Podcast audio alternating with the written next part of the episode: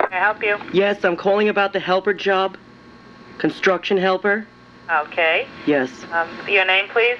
My name is Jack. Torse. Lawrence.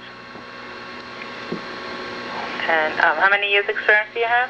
Several. I have several.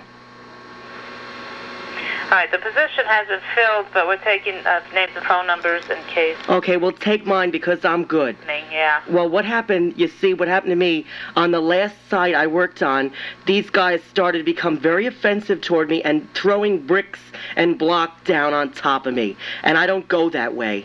You know what I'm saying? They started throwing things at you? Yes, because of certain reasons. You know, I used to wear little shorts on the job and whatnot, and they would fire bricks and little pipes and bottles of beer at me and whatnot. Yeah.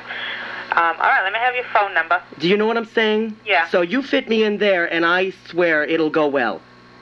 Okay, you available right away? Oh, well, it depends on my schedule. I'm a busy dancer as well. Now, what's this with the plastic? I see plastic. What do you mean plastic? Plasterer.